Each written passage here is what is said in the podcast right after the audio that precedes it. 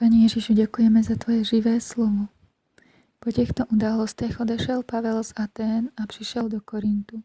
Tam nalezl nějakého žida jménem Aquila, který pocházel z Pontu, a jeho ženu Priscilu. Ten nedávno přišel z Itálie, protože Claudius nařídil, aby všichni židé odešli z Říma. Pavel k nim přišel, a protože měl stejné řemeslo, zůstával u nich a pracoval, byli totiž výrobci stanů. Každou sobotu rozmlouval v synagoze a přesvědčoval židy i řeky. A když Silas a Timoteus sestoupili z Makedonie, věnoval se Pavel zcela hlásání slova a dosvědčoval židům, že Ježíš je Mesiáš. Když se vzpírali a rouhali, vytřásl svůj šat a řekl jim: Vaše krev na vaši hlavu, já jsem od ní čistý, od nynějška půjdu k Pánu. Přešel odtamtud a vstoupil do domu jednoho muže jménem, jménem Titus Justus, který ctil Boha. Jeho dům sousedil se synagogou. Představený synagogy Crispus s celým svým domem uvěřil Pánu, také mnozí Korinťané, kteří poslouchali, přistupovali k víře a dávali se křtít.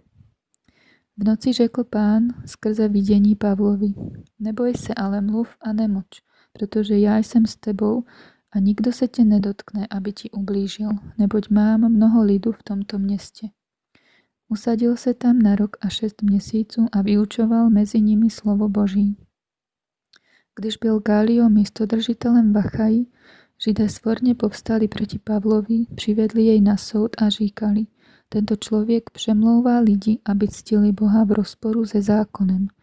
Zatímco se Pavel chystal promluvit, řekl Galio Židům: Kdyby to byla nějaká křivda nebo zločin, Židé, náležitě bych se vámi zabýval.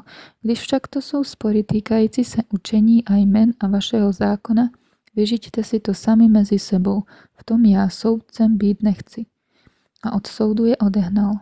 Tu se všichni Řekové chopili představeného synagogy Sotena a byli ho před soudem, ale Galio si toho vůbec nevšímal. Tak Duchu Svatý, děkujeme za toto slovo.